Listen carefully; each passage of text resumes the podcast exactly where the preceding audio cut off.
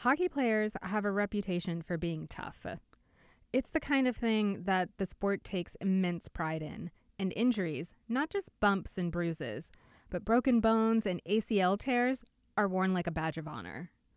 For players and fans, that willingness to put your body on the line for a greater goal is often fetishized and extolled as a virtue, just one of the many sacrifices professional athletes make. That's what we're going to explore in the second part of our series, Inside the Stanley Cup Final.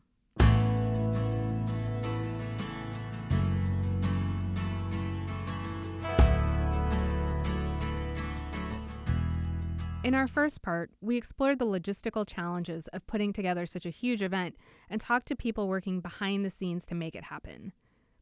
This week, our focus comes back to the guys on the ice as we look into the physical toll a long playoff run can have on a player's body. Hockey has some legendary stories of athletes playing through serious injuries. To give you just one example, in 2013, the Boston Bruins' Gregory Campbell finished a shift after breaking his leg versus the Pittsburgh Penguins in Game 3 of the NHL's Eastern Conference Final. As we head into Game 5, the Vegas Golden Knights and Washington Capitals have played about 100 games of hockey this season, and by now, players are banged up and bruised and possibly playing through injuries. But as is athletic tradition, they have a history of being coy about the impact that the playoffs have on their physical selves. Here's Vegas's Cody Eakin. Comes down to your will to play, right? Everyone's going to be sore this time of year. There's guys playing through injuries, but um, if you can still get out, get out and you can still skate and be effective, then um, you know that's what we're going to do as players. And defenseman Colin Miller.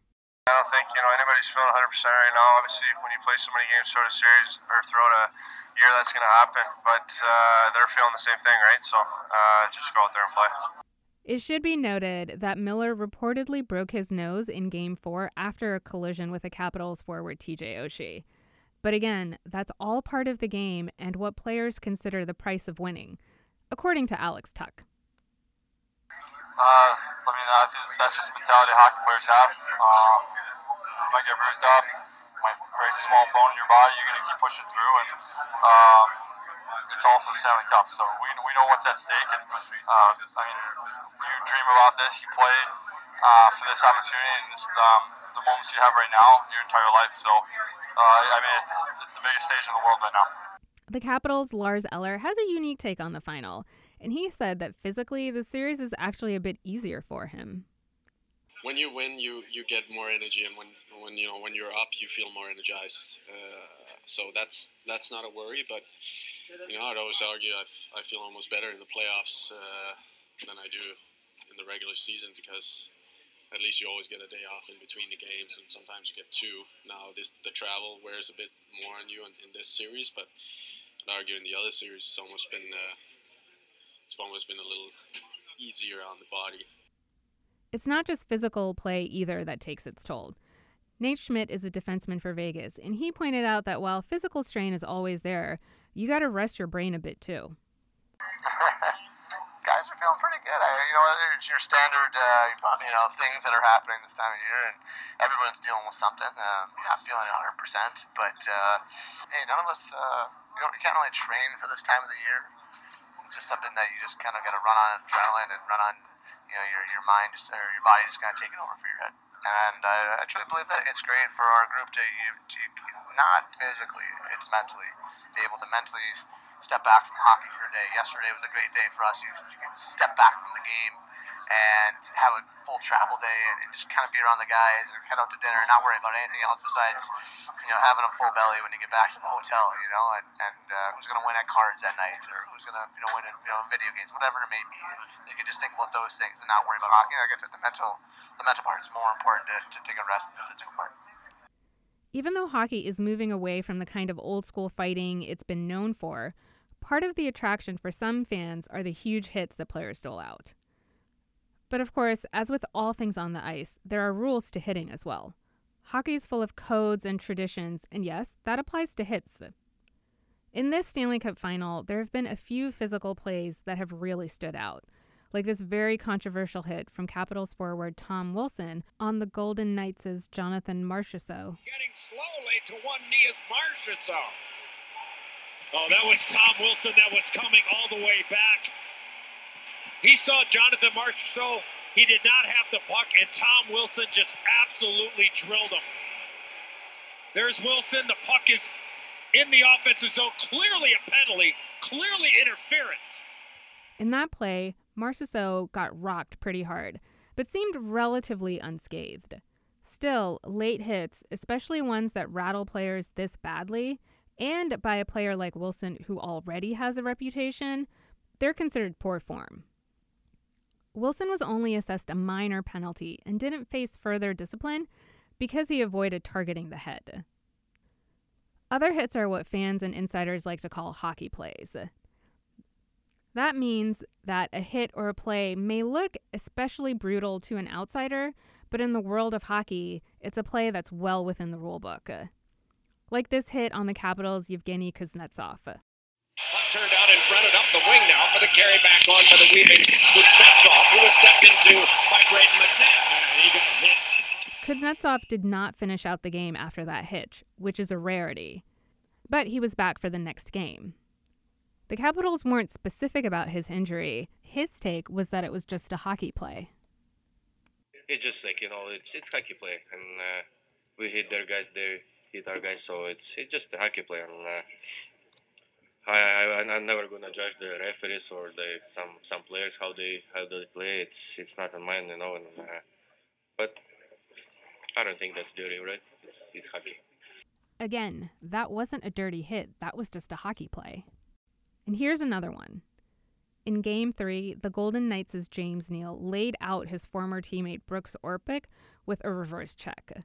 That hit left the 6'3 defenseman stunned and out of breath on the ice. bouncing all over the place. Neal with a pop back against Brooks Orpik, and he's hurt. Sometimes a hit that causes more damage is actually pretty legal within the sport, as crazy as that sounds. No, I, I just got the wind knocked out of me. It's not a very good feeling when you can't breathe. Um, but that that subsides pretty quickly. I, I think it was more I was probably more disappointed in myself.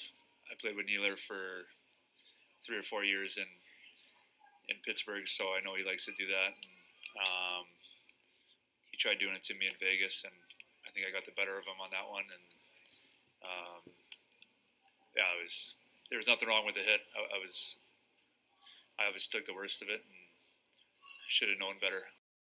Of course, bodies aren't the only thing flying around on the ice, and injuries don't just happen during gameplay. Before Game 4 in DC, Capitals winger Devante Smith Pelly took an errant slap shot to the face during morning practice. But Smith Pelly walked off the ice, got some stitches, and came back to finish practice. That's considered hockey tough, and a thing that players really pride themselves on. So much so that it's almost a running joke. Guys have lost teeth on the ice, gotten stitches, and come back to finish the game. Afterward, Smith Pelly spoke with reporters, and while he was speaking, his stitches reopened and blood dripped onto his forearm. In the complicated code of hockey players, there's a direct correlation between how much you sacrifice your body and your desire to win.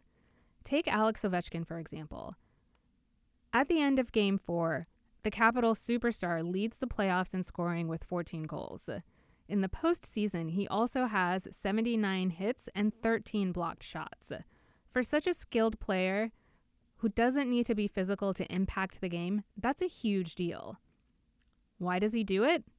It's all for his team. You know, if you block the shot, uh, you get a hit, or uh, uh, you're gonna make a hit. It's uh, just to give energy to your uh, teammates, and you can see like today, for example, Orpi like get a big hit, but uh, he stand up and you know um, play like play the game normally, you know, and you can see it's uh, just a huge effort by everybody, and I think uh, the Vegas team, do the same. You know, they blocking the shots, they play hard, but you know, um, it's a Stanley Cup final. What do you want to do? Like you know, it's it's all in for everybody. So, yeah, all this hockey has a brutal effect on the body. We tend to mythologize the toughness of hockey players, and that can sometimes backfire, causing guys to stay in games when it's not in their best interest, or elevating physical toughness to such a degree that they're reluctant to even mention their injuries to trainers. And this is a tough line to toe because sports is all about maximizing your physical ability, but we should also be mindful of the cost. Former Chicago Blackhawks player Dan Carcillo was a part of two Stanley Cup championship teams in 2013 and 2015. Now retired, Carcillo does a lot of advocacy work and established the Chapter 5 Foundation, which helps players who are struggling with post concussion syndrome, anxiety, and depression. As Carcillo points out, the physical cost of winning a cup can be very high. Hockey's a, it's a grind. It's just you're playing every other day. You're traveling. I went to uh, advanced physicians, they're called, and they basically had an MRI and X-ray on every single part of my body. And uh, if you want to learn about what a nine-year NHL career will do to you. I have two horizontal tears in both of my ankles. I have arthritis in both of my knees. I have no PCL in my right knee. I've had my right MCL blown out five times. I've had PRP done on it three times. On my left knee, I've had an ACL surgery. I've had six concussions that went undiagnosed and untreated in the NHL. Um, and that is, I have arthritis in both of my hands, my knuckles. That's just a little snippet into if you if you want to play professional hockey for nine years is is the state of your body when you're done. Still, players are going to do what it takes to win, and that means immense sacrifice on their bodies as well. The Stanley Cup trophy is one of the greatest trophies in sports, but it does come at a really high cost sometimes. Uh, not every player is going to have a story like Carcillo, but the playoffs absolutely take their toll.